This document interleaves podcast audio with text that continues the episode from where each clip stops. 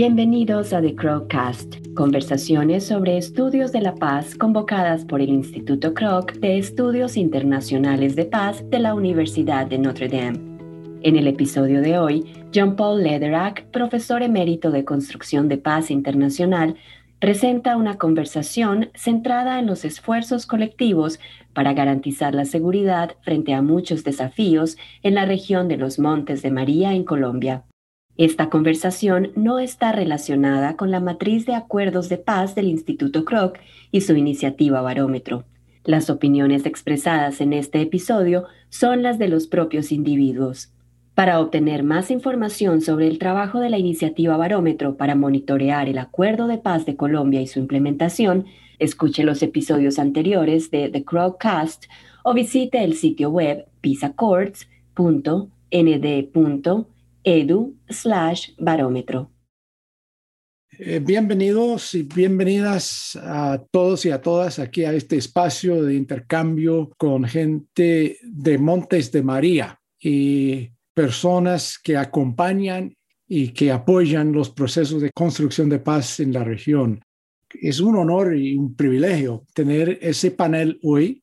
Tendremos desde el pueblo, la aldea de Camarón, un gran amigo, Naún Álvarez González, que es representante de los jóvenes provocadores de paz de la alta montaña y que ha formado parte del proceso pacífico de reconciliación e integración de la alta montaña en el Carmen de Bolívar y Colombia, y que ayuda y ha pues apoyado la participación juvenil en todo lo que toca la construcción de la paz.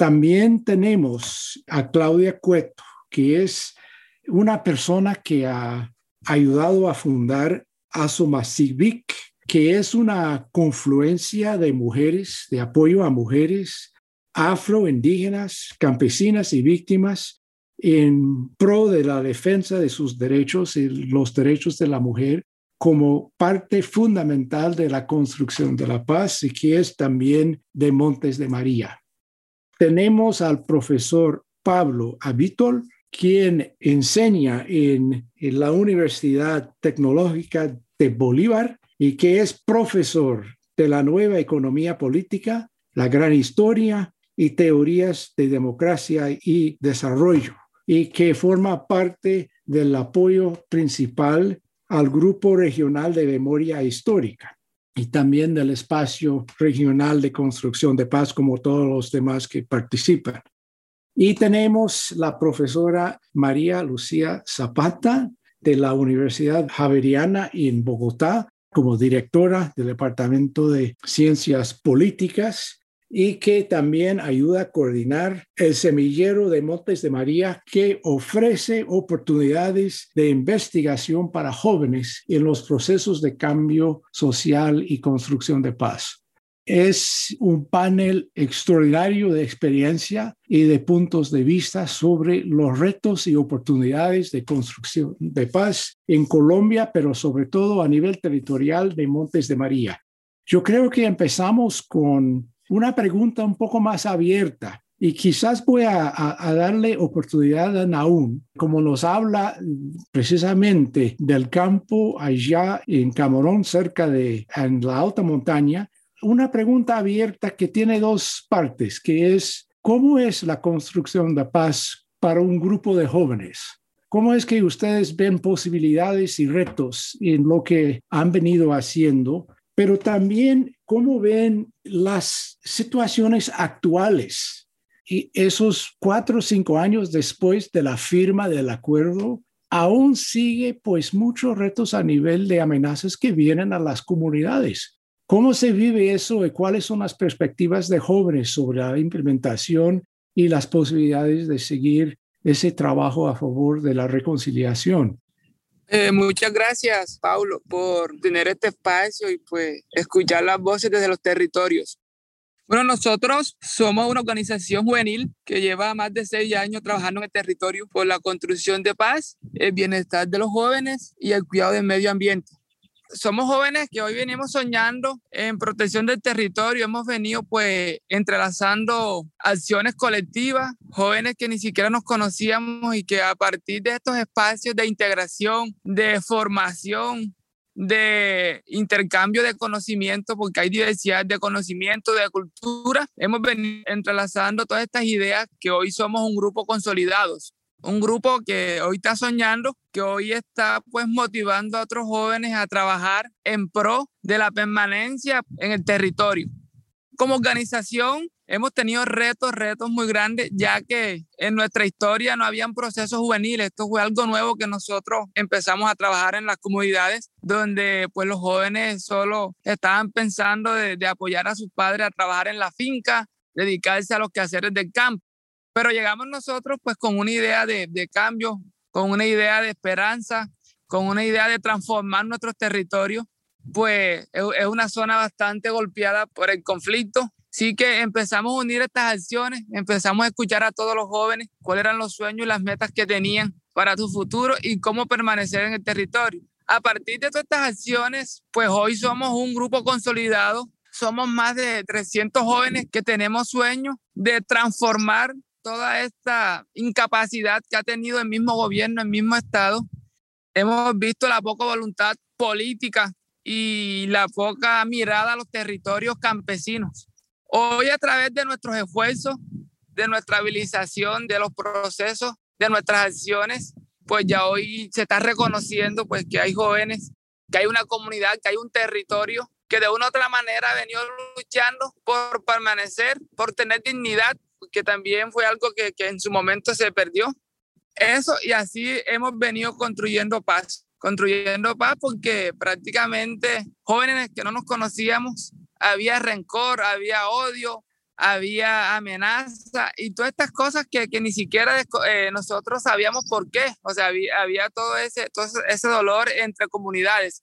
A partir de eso empezamos a trabajar y desde ahí empecemos a construir paz porque la paz es estar en el territorio, es tener oportunidades y, eh, y, pues, es que se escuchen pues, nuestras ideas. Sí, aún gracias. Muy interesante que han logrado agrupar a tanta gente. Si puedo plantearte una pregunta en toda confianza, ¿qué dirías tú que has aprendido de los abuelos y las abuelas de la lucha? ¿Y qué enseñan los jóvenes a nosotros los viejos? Sería interesante escuchar las dos partes que han aprendido porque ha durado mucho tiempo ese movimiento y que enseñan para que lo escuchemos esa voz eh, de tu experiencia. Adelante. Bueno, yo creo que es un ejemplo claro de yo estar aquí, pues en estos procesos. Hoy, pues la resistencia de lucha por nuestros padres, nuestros vecinos, nuestros ancianos que desde la historia han venido luchando por estar en los territorios. Hoy nosotros seguimos con ese legado. Yo creo que yo especialmente pues la organización Jóvenes Provocadores de Paz. Y yo, pues ahí está un granito de arena de todo el trabajo que han hecho nuestros padres, nuestros abuelos y nuestros ancianos que han venido luchando y pues que hoy nosotros estemos en el campo, porque ha sido la única forma para nosotros luchar y ver el sentido, el sentido de ser campesino, el sentido de tener ese amor a la tierra. Sí que es un ejemplo claro de demostrar todo el trabajo que han hecho nuestros abuelos y todo eh, ese trabajo importante que han formado en nosotros. Y pues nosotros enseñamos esperanza, enseñamos realmente cómo es vivir desde un conocimiento ancestral donde hay pocas oportunidades en nuestros territorios. Aún nosotros eh, mostramos esperanza, mostramos cambio mostramos a nuestro país que tenemos todas esas ganas de cambiar, que hoy nuestros conocimientos pues no sean sustituidos, que hoy nuestro país no piense por nosotros. Yo hablaba, hablaba de hecho, hablaba con mi mamá, que siempre ha sido un ejemplo, un ejemplo de resistencia. Yo le decía que varios de nosotros teníamos miedo de educarnos porque sinceramente no íbamos a ejercer la libertad, no íbamos a ejercer nuestras ideas porque durante años décadas, pues nos han venido utilizando, nos han venido pues cambiando nuestro pensamiento, no nos han dejado expresar libremente. Y pues eso es lo que no queremos. Queremos demostrar que tenemos diversidad de pensamientos, tenemos ideas de cambio y somos la esperanza, somos la esperanza de un país sufrido, de un país donde se ha derramado tanta sangre. Entonces hoy nosotros tenemos eh, todo ese amor de esperanza y de cambio que le vamos a demostrar pues al mundo entero. Excelente. Capto de eso la capacidad de resistir en el tiempo, pero también el sentido profundo de ser campesino y amor a la tierra, que da precisamente la semilla de esperanza que ustedes representan. Gracias, Naún. Claudia, gusto de nuevo estar contigo, que sea por esa forma virtual. Nos interesa mucho escuchar cómo es la experiencia en ese momento en Montes de María para las mujeres, sobre todo en la asociación que llevas, que hay representación tan profunda de los afro y de las indígenas y de las campesinas y muchas de ellas víctimas de conflicto armado ¿Cómo experimentan ustedes en ese momento todo lo que pasa a nivel tanto de la, vida diaria, pero también en cuanto a la defensa de sus derechos y la construcción de la paz? ¿Cómo ven? ¿Y cuáles son las pistas de trabajo que tienen ustedes en ese momento? Adelante. Bueno, desde el 2015 iniciamos un proceso de de formación con el acompañamiento de, muchas organizaciones y fundaciones del territorio de Montes de María. Eh, sentimos que había un desconocimiento, o no un desconocimiento, que no se estaban cumpliendo las políticas públicas de víctimas en el territorio nacional. Y hablo desde el territorio Montes de María, donde nosotros pues decíamos, hay que cumplirse con esto, hay que cumplirse con, con lo que nos establecen los autos, con lo que nos establece la sentencia, pero nos dimos cuenta que eso así solo no llegaba. Entonces hicimos una organización de mujeres, una confluencia de mujeres afroindígenas, campesinas y víctimas del conflicto armado.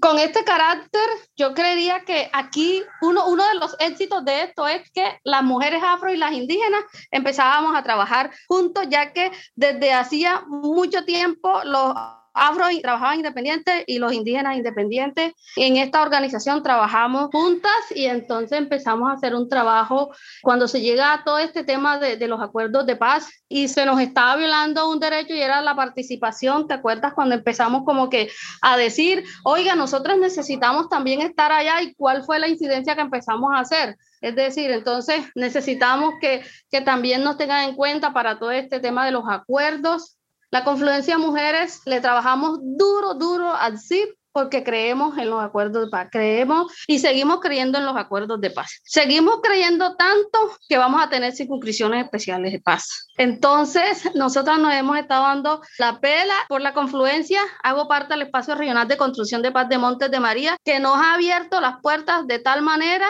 que ahí nos enteramos cómo está el contexto de los 15 municipios de Montes de María y cómo nosotros por, nosotras por un grupo de WhatsApp decimos qué es lo que está pasando en San Jacinto y qué es lo que está pasando en María la Baja, a pesar de que no somos muy vecinos, que está en otro departamento. Empezamos a trabajarle duramente Tuvimos en la, en la firma simbólica que hicimos en marzo de 2017 en el Carmen de Bolívar, donde hicimos una firma simbólica antes de los acuerdos de paz. Eso fue algo grande para nosotras siempre lo tenemos en cuenta y cómo hemos ido avanzando en los espacios de participación. ¿Cómo estamos hoy las mujeres de la organización en los espacios de consejos territoriales de paz, en las mesas de participación efectiva de víctimas, en los consejos municipales. Tenemos una, un amigo que lo llevamos al consejo municipal, votamos por una mujer. Todo ese ejercicio que hemos venido haciendo y considero, aparte de que en su momento tuvimos como que, un desánimo, pero después volvimos a decir, no, venga, tenemos que empezar a exigir nuestros derechos. Y desde los espacios donde estamos hoy, empezamos a exigir nuestros derechos pero también cumpliendo con unos deberes que nos corresponden a nosotras como mujeres. Entonces yo diría que la construcción de paz, pues las mujeres de Monte María, eso lo esperábamos. Aparte que habíamos tenido, desde antes de los acuerdos de paz, ya nosotros veníamos, nosotras veníamos hablando de paz en Montes de María, no solamente cuando iban a hacer los acuerdos entre el gobierno y la FARC, no, nosotros veníamos hablando, incluso si te das cuenta, hay muchas organizaciones que su nombre llevan paz y empezaron a construir paz desde antes. Y eso a nosotros nos llena de satisfacción. ese recorrido que hemos tenido trabajando y cuando llegó el tema de los acuerdos de paz, apostémosle, apostémosle a un sí, cuando el referendo, apostémosle a este trabajo consolidado, en colectividad y articulado, que eso es lo que nos lleva al éxito. Cuando nosotros estamos articulados, como en tu, su momento tú decías, eh, en Cartagena, Aquí tenemos que tirar, ¿cómo es que se llama lo que se tira? Eh, que está en un barco y se tira a los lados. Aquí tenemos que estar es agarrados para seguir trabajando de la mano, porque si nosotros no estamos articulados, no estamos trabajando de la mano, todo se nos puede venir para atrás lo que hemos construido. Y la idea es que a las mujeres esto sea progresivo, más no regresivo. Nosotros, en cambio, lo queremos que sea, pues, que vengan más desarrollo para nosotras en proyectos productivos, en educación superior. Por eso le decimos al SENA, basta ya con los cursos, ya queremos técnica, queremos tecnológica en todo lo que usted tiene que dar. Queremos el proyecto, ya en el tema de, de, lo que nos dan los proyectos productivos, oiga, proyectos productivos en colectividad grande, pero que sean sostenibles, con garantías de comercialización, porque es que si no hay garantía de comercialización, vea, estamos, y nosotras sí podemos, nosotras las mujeres somos muy, eh, eh, muy ahí como para todo el tema de estos proyectos productivos, para recoger las cosechas, para venderlas, para comercializarlas, tenemos buena mano las mujeres en todo lo que es patios productivos, trojas, incluso que hemos trabajado con Suisei. Otro de, lo que a nosotras las mujeres nos está doliendo particularmente es todo el tema de medio ambiente. Nosotras nos hemos vuelto ambientalistas medioambientalistas. Nosotras salimos a la calle y decimos, oiga, mire, hay que limpiar estos sitios porque es que no, aparte de que yo siempre he dicho, la cara de un arroyo sucio puede ser la cara de un sinnúmero de mujeres que pueden vivir en esa comunidad y que no hacen nada por ese arroyo. Pero si por aquí puede pasar una persona y puede decir, pues aquí este arroyo está bonito, pero también focalizan al género, aparte que siempre hemos sido estigmatizadas y revictimizadas en todo esto, entonces, no sé, nosotras las mujeres víctimas hemos, gracias a Dios, lideresas defensoras de derechos humanos, estamos ejerciendo la participación política. No, muy bien, Claudia. Me, me, llama la atención ese gran esfuerzo de articulación, sobre todo, que logró unir a las mujeres de origen indígena, afro, campesina y víctimas. Me imagino que eso debe ser por miles de conversaciones que han tenido y que siguen manteniendo eh, en esa visión tan holística de defensa de la mujer. Pasemos un momento al profesor Pablo preguntando por el contexto actual de todo el espacio regional que ustedes llevan y lo que tanto Naún como Claudia indicaron que su participación va a ser constante y permanente pero tienen retos, retos fuertes en ese momento, con mucha esperanza en lo que debería de ser la implementación del acuerdo ¿Cómo ves los desafíos principales que tiene eh, la región de Montes de María y las oportunidades para la construcción de la paz? Sobre todo quizás en cuanto a líderes como esos dos que acaban de hablar, que son a menudo bajo amenazas cada vez más, no solo en Montes, sino en todo el país. Adelante, Pablo, ¿cómo ves oportunidades y desafíos en ese momento? Gracias, John Paul. Muchas gracias por la invitación.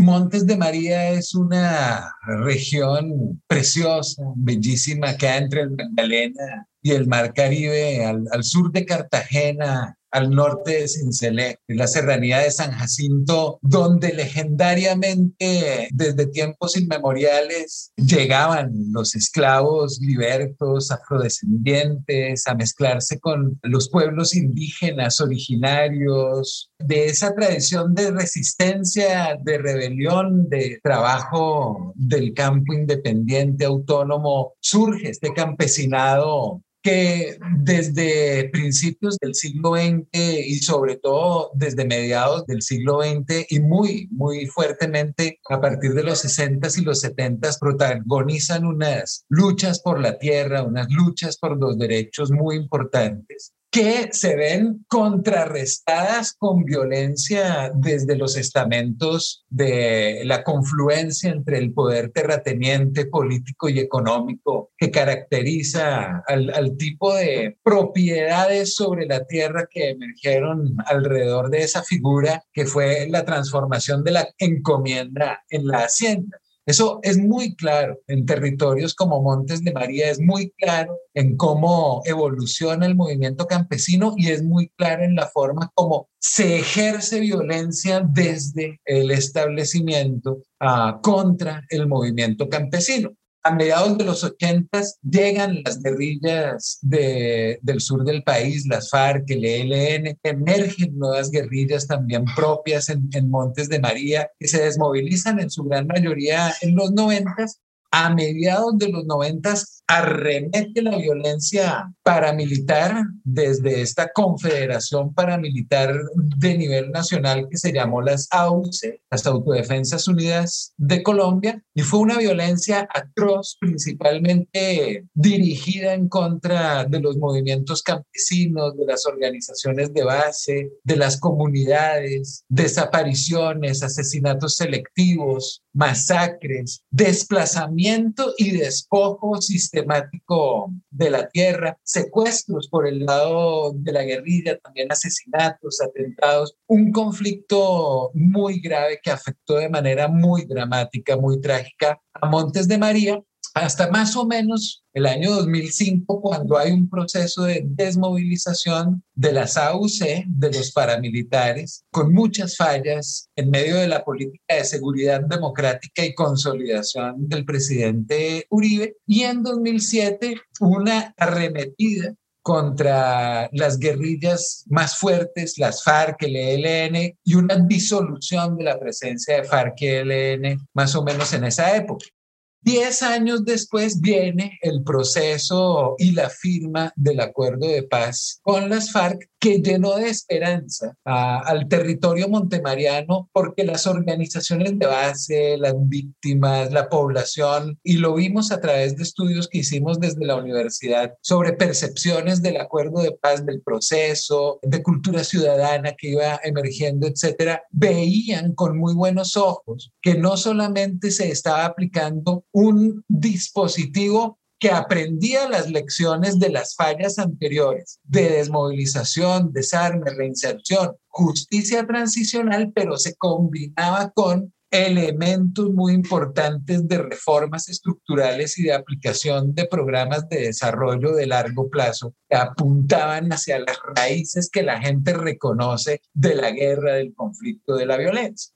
Desafortunadamente esa esperanza dura muy poco porque el acuerdo de paz fue sometido a un plebiscito por parte del presidente Santos y por un pequeñísimo margen ganó el no. Ganó la campaña que estaba promoviendo, digamos, también dentro de un marco de desinformación, etcétera, la oposición al acuerdo de paz. Y esto se supo aprovechar por un nuevo partido que venía de aquel presidente que mencionamos, uh, Álvaro Uribe, se crea como partido de oposición al acuerdo de paz y en 2018 gana las elecciones presidenciales sobre la base de una plataforma de volver trizas los acuerdos. Y eso se convierte en una realidad con las objeciones a la Jurisdicción Especial para la Paz, una desfinanciación parcial de la Comisión de la Verdad, una ralentización de los procesos de desarrollo rural, etcétera, que han sido todos documentados y eso ha hecho que la gente pierda la esperanza, se desvanezca un poco todas las aspiraciones, pero como muy bien lo pone Claudia y también Naum lo, lo menciona, desde las bases, desde los territorios, desde lo local, se mantienen unas, unas actividades, unos procesos, unos relacionamientos, una construcción de paz viva que mantiene, mantiene vigente esa expectativa de lograr la paz. Claudia mencionaba, por ejemplo, las circunscripciones especiales que le darían curules en el Congreso, transitorias pero importantes, a organizaciones de los territorios más afectados por el conflicto. Eso el Congreso de la República, donde están los políticos que no les interesa cambiar las reglas de juego porque los mantienen en el poder, no la han permitido convertir en ley pero sí se sigue luchando y se sigue luchando desde los territorios en función de que esas cosas se cumplan dentro de un contexto muy complicado que precisamente surge de esa aplicación fallida del acuerdo de paz y de acuerdos de paz anteriores, que es lo que la gente ve como una reemergencia de las violencias que creíamos haber dejado atrás con el acuerdo de paz, con el proceso de paz, con la desmovilización de los paramilitares, con la disolución de la guerrilla, etc.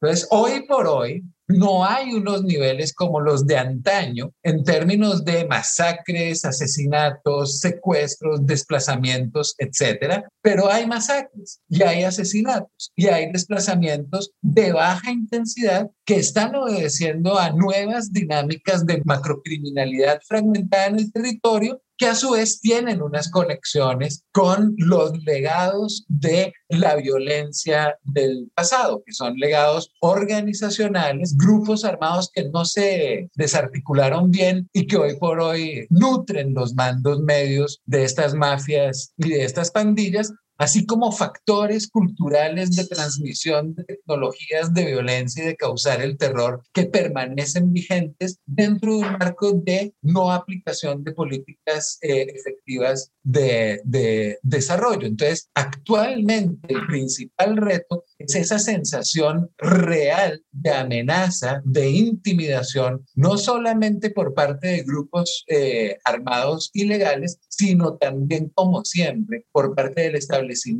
por parte del Estado, por parte de unos modelos económicos que se le imponen al territorio por encima de las propias aspiraciones del territorio. Y esos son los retos que yo personalmente siento que la gente como la UM, como Claudia, tantas lideresas y tantos líderes de Montes de María nos enseñan a reconocer, pero nos enseñan a no desfallecer en mantener viva la esperanza y las expectativas de transformación social, democrática y pacífica.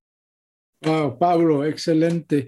Quería pasar un momento también a la profesora María Lucía sobre esa cuestión de transformación que acabas de mencionar, porque tú has venido estudiando precisamente em, a nivel territorial las oportunidades, pero también las, estrategias de cambio, de, transformaciones. ¿Cuáles son algunas de, las, de los aprendizajes de transformación que tú has aprendido de ese nivel territorial. Y después de eso voy a pasar de nuevo a Claudia Naón para que ellos pueden responder a lo que han escuchado y dar la experiencia desde su lugar y trabajo en el territorio. María Lucía, adelante. ¿Cómo funciona? ¿Cuáles son los aprendizajes de transformación, sobre todo desde lo territorial?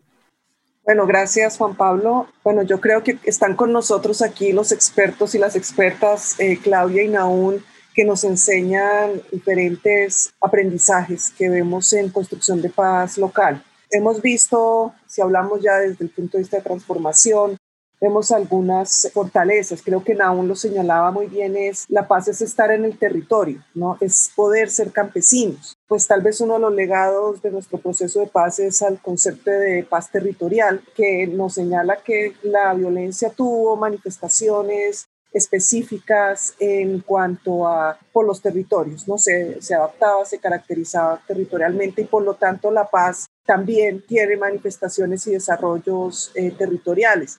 Y lo señalaba Claudia muy bien, decía, nosotros veníamos trabajando desde antes eh, con mujeres indígenas, mujeres campesinas, que nos dimos cuenta que teníamos y debíamos trabajar juntas y por lo tanto cuando llegaron los acuerdos de paz ya estábamos listas y listos. Entonces, eh, tal vez un aprendizaje que podemos dar es, eh, tenemos los niveles altos donde está el acuerdo de paz, donde los grandes líderes del país deciden políticas eh, que nos competen a todos, pero es el nivel local el que lo va a sostener en formas de plataformas como el espacio regional de construcción de paz, el espacio de los jóvenes provocadores de paz, donde Naún está impulsando con los jóvenes desde una perspectiva del medio ambiente. Entonces, una lección es esa relación tanto lo macro el nivel alto, pero el nivel bajo, cómo se interrelacionan y cómo trabajan y hay vasos conductores entre ellos. Eh, yo dejaría ahí tal vez para dar un poco más de, mi espacio a, los expertos y las expertas. Gracias, Pablo.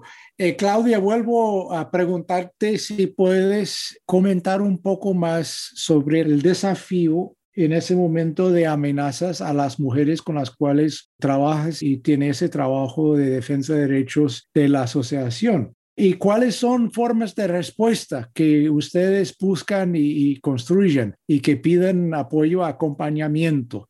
¿Cómo es la situación actual para las mujeres en la región donde tú trabajas? Es algo muy aterrador porque vemos un sinnúmero de mujeres amenazadas. Hablo desde las mesas de participación efectiva de víctimas, donde el número más alto de amenazados son mujeres o somos mujeres, porque hemos sido amenazadas. Decía y hacía un análisis muchas mujeres de las que estamos amenazadas somos mujeres negras. Y yo hace, eh, hace dos años para acá eh, decía, ¿Por qué tuvieron que escoger los paramilitares al municipio de San Onofre, precisamente al corregimiento de libertad, para hacerle las violaciones a esas mujeres? Hablo en el tema de violencia sexual, donde un sinnúmero de mujeres de, de ese municipio y son mujeres negras. Yo decía, precisamente porque a las mujeres negras, aparte de que hemos venido siendo estigmatizadas por nuestro color, ahora hemos sido estigmatizadas porque somos víctimas de violencia sexual y víctimas de otros hechos victimizantes. Y que hoy hay mujeres de esas que tienen hijos, que son hijos de, de paramilitares y que sus hijos no lo saben, imagínense cómo le van a decir a ella o cuando se enteren por otro lado tienen unas afectaciones psicosociales esas mujeres porque los hijos no pueden salir porque piensan que las personas de la calle le van a decir si tú eres hijo de X o Y paramilitar que estuvo aquí, que tu mamá fue víctima de violencia sexual. Y como te decía, la amenaza con las mujeres víctimas de Montes de María, tenemos casos específicos, Juan Alicia amenazada, yo estoy amenazada, o sea, un sinnúmero de mujeres de los municipios que estamos amenazadas y que sí hemos pedido respuesta, hemos exigido eh, consejos de seguridad, hemos exigido que se hagan comité de prevención y protección, pero eso es muy, no le dan respuesta como debe ser en el Comité de Prevención y Protección donde yo estuve, la Secretaría de Gobierno ni siquiera había ni siquiera había abierto el correo que le había mandado la Defensoría del Pueblo del departamento. Entonces son cosas que nosotros decimos, apague y vámonos, no sé qué vamos a hacer, vamos a buscar, como nos ha venido enseñando Julia Cogollo desde MPDL con el tema de autoprotección. Vamos a autoprotegernos, porque esa es una de, las de las medidas que podemos tomar nosotras las mujeres en, en riesgo de amenaza. Entonces, la UNP hace caso omiso. La fiscalía, yo he sido como que muy reiterativa diciéndole, empiecen a funcionar, empiecen a funcionar. El comandante de la policía eh, en el departamento de Sucre, cuando hace el análisis de todo eh, y nos da el informe, va en desacuerdo con la defensoría, siempre va en desacuerdo con la defensoría. La defensoría dice una cosa, ellos dicen otra y nunca se ponen de acuerdo. Por eso nosotros desde la mesa departamental de víctimas exigimos que nos leyeran donde hay alerta temprana, en Sucre. ¿Por qué? Porque es que nos afectan los departamentos de Bolívar. Si hay alertas tempranas, nosotros tenemos que saber dónde hay alertas tempranas. Tenemos que saber en Córdoba, porque colindamos con Córdoba. Y tenemos que saber dónde hay alertas tempranas en Antioquia, porque también colindamos con Antioquia. Sí, entonces que la SAT nos diga, oye, aquí y aquí y aquí, para nosotros poder ejercer, valga la el ejercicio de autoprotección. ¿Dónde no puedo ir? Y dónde puedo ir y también es dónde podemos hablar. Porque sí se ha dicho, no, vamos a bajar el perfil, pero de ya, no ya todos nos conocen que somos lideresas defensoras de derechos humanos. Por mucho que en este caso yo estoy aquí en mi casa, que no he salido ahorita con el tema de las marchas, porque nos han mandado mensajes, oiga, mire, cuidado, van a salir, que esto, que las tenemos vistas, ¿sí? La coordinadora de la mesa del municipio de Toluviejo puede cambiar eh, de número de teléfono hoy y mañana le llega un mensaje de alguien de la cárcel que como ella defiende a, las 11 madres víctimas de los 11 falsos positivos del municipio de Toluviejo, puede cambiar el número mañana que pasado mañana le llega un mensaje donde le están diciendo te tenemos contactada, ¿sí? Entonces ese ejercicio y aparte de eso que nosotros hemos seguido ejerciendo el liderazgo en defensa de los derechos y deberes de las mujeres víctimas del conflicto armado en todo el territorio Montes de María, en este caso en Montes de María. Y le hemos dicho, no tenemos que parar, tenemos que seguir. Le hemos dicho a estas mujeres que no paremos porque ese sinnúmero de mujeres que están detrás de nosotras, que nos ven como defensoras de sus derechos, ellas son las que nos van a resguardar. ¿Sí? Y tenemos que enseñarles a ella, y por eso decía, tenemos que enseñarle a ella cómo también autoprotegernos, que se autoprotejan ella y que nos autoprotejan a nosotros también, ¿sí? En no dar información, bueno, en todo lo que nos han enseñado desde el espacio y desde MPDL, que hemos venido haciendo el ejercicio como defensora de derechos. fantástico, Claudia, un ejemplo de resistencia, pero también, también de visión y compromiso Naún, ¿cómo lo ves de allí, sobre todo desde la perspectiva de los jóvenes enfrentados en ese momento con los desafíos que las compañeras y compañeros han mencionado aquí en esa conversación? ¿Cuáles son los desafíos de momento y qué ves como caminos de cambio que hay que seguir, sobre todo en lo que toca la cuestión de garantías de seguridad? Bueno, John Paul, felicitarlas a todos Pablo, Malu, Claudia, Angie y todo lo que está en este espacio. También pues resentimos todo el apoyo desde, desde afuera que es, de suma importancia. Pues la idea es que este barco vaya navegando con todos adentro. Yo pienso pues que el acompañamiento de usted, de Angie, de las universidades, de otras organizaciones de base, creo que son nuestros respaldos también porque de una u otra manera tienen que, se tienen que visibilizar estos procesos. Nosotros somos las bases y pues también los acompañantes nos guían por toda esa ruta pues animadora, toda esa ruta de esperanza. Los miedos siento que son menos. Ya tenemos mucha experiencia. Sinceramente, pues nosotros en Montes de María, yo por un ejemplo, desde que estoy en el vientre de mi mamá ya empezaron los miedos. Sí que ya hoy han sido tantos que ya no nos asustan.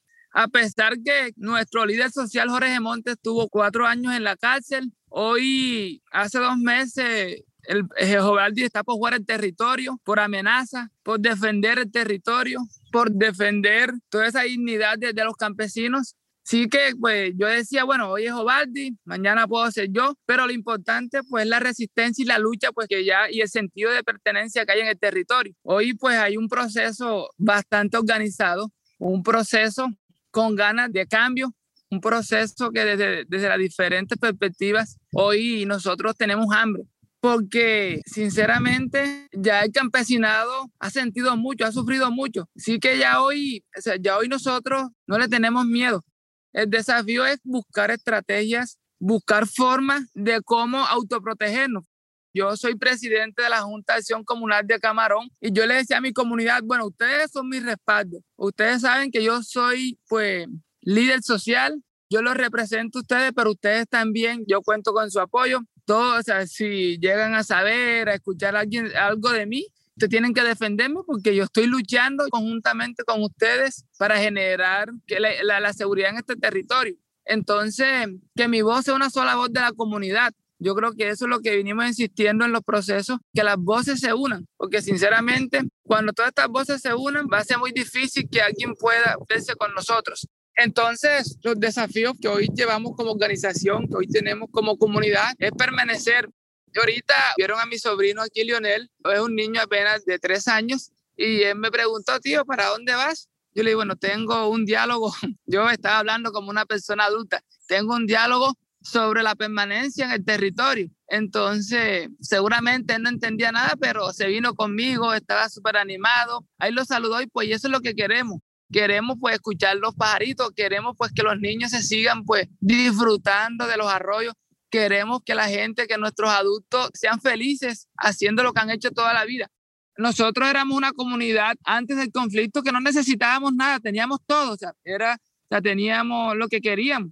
Y pues eso es lo que queremos. Queremos que se mantengan estas tierras, pues que se mantenga la voz montemariana, que nuestra cultura, que nuestro sentir montemariano no se pierda, pero eso se logra pues desde las bases, se logra también desde el acompañamiento de las organizaciones, de las universidades, que también pues estén acompañando estos procesos, que no nos dejen solos, porque sabemos que solos no podemos. Entonces, eh, nuestra vida es la tierra, de sonido de los pájaros, eso es lo que hace sentir. Yo pienso que nosotros esa es la paz nuestra y pues por eso es que, que luchamos y que ya somos muchos jóvenes que, que, ya hoy nos cuestionamos, que ya hoy pues miramos el mundo de una forma distinta, que ya hoy decimos que pues llevamos una clase dominante más de 200 años y que ya no queremos esa clase dominante, sino que queremos nuevos pensamientos, queremos estar involucrados, pero hacer parte de ese cambio. Entonces, somos un grupo bastante fuerte, como decía Claudia, somos mujeres, somos niños, somos jóvenes, somos ancianos, somos ambiente, somos tierra. Pues gracias, Naún. Si retomo un poco el hilo de esa conversación, diría yo que primero la construcción de la paz cuando se enfrenta con desafíos y amenazas no tiene que asustarse, es bajar el miedo y organizarse según Naún y Claudia y Pablo y Malu.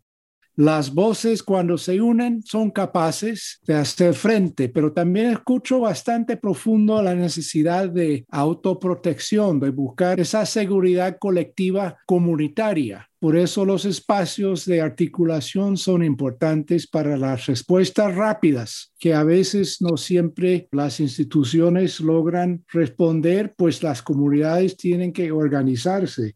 Eso eh, ha sido un tema, un hilo fuerte y que representa históricamente la calidad de resistencia que hemos visto en Montes de María, desde María la Baja hasta la más alta montaña.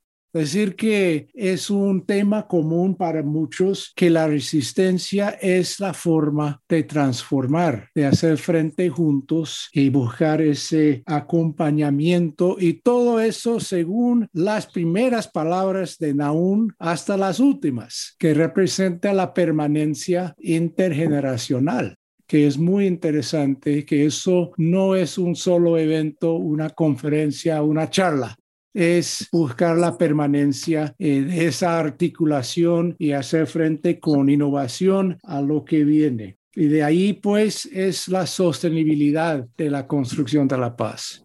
Agradezco mucho a Naún, Claudia, Pablo y María Lucía por haber participado en esa conversación. Estamos inspirados e inspiradas por su ejemplo y por su capacidad de hablar la verdad, pero también buscar caminos de cambio que siempre son pues la forma que la, en última instancia las cosas y los cambios que buscamos se van a sostener.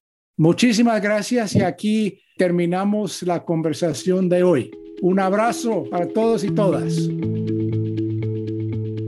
Ha estado escuchando Crocast conversaciones sobre estudios de paz convocadas por el Instituto Kroc de Estudios Internacionales de Paz de la Universidad de Notre Dame. Puede encontrar todos los episodios de Crocast en Apple Podcast, Google Podcast, Spotify, Tuning, Stitcher y en internet en croc.nd.edu barra inclinada podcast.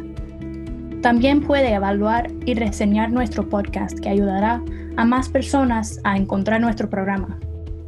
Para obtener más actualizaciones e historias del Instituto Kroc, síguenos en las redes en Facebook, Twitter e Instagram.